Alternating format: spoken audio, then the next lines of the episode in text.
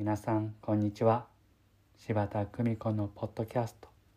優しく優しく優しく。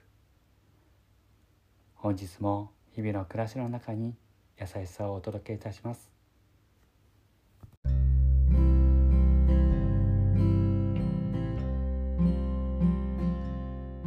見取り師柴田久美子でございます。日本見取り師会の事務所の前の道は子どもたちの通学路になっています。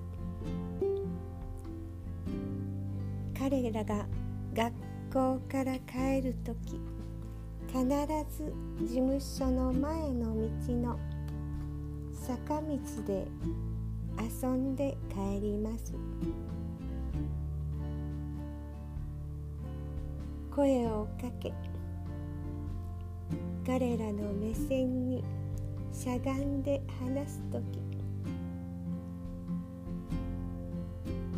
とても気持ちが楽になります。おばちゃんこの花の名前は何とそう聞きました。小さな小さな花が咲き残念ながら私には名前が分かりませんでした。うーん綺麗だね。おばちゃんにもわからない。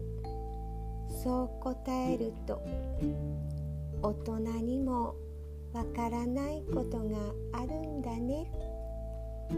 そう言ってくれました。くさんたくさんわからないこといっぱいあるよ。と言うと子供たちは「そっか」と大きな声で歓声を上げて走り去っていきました。彼らのはち切れるばかりの元気をもらう私です。優しく優しく優しくどこまでも。どうぞ皆様素敵な時間をお過ごしくださいませ。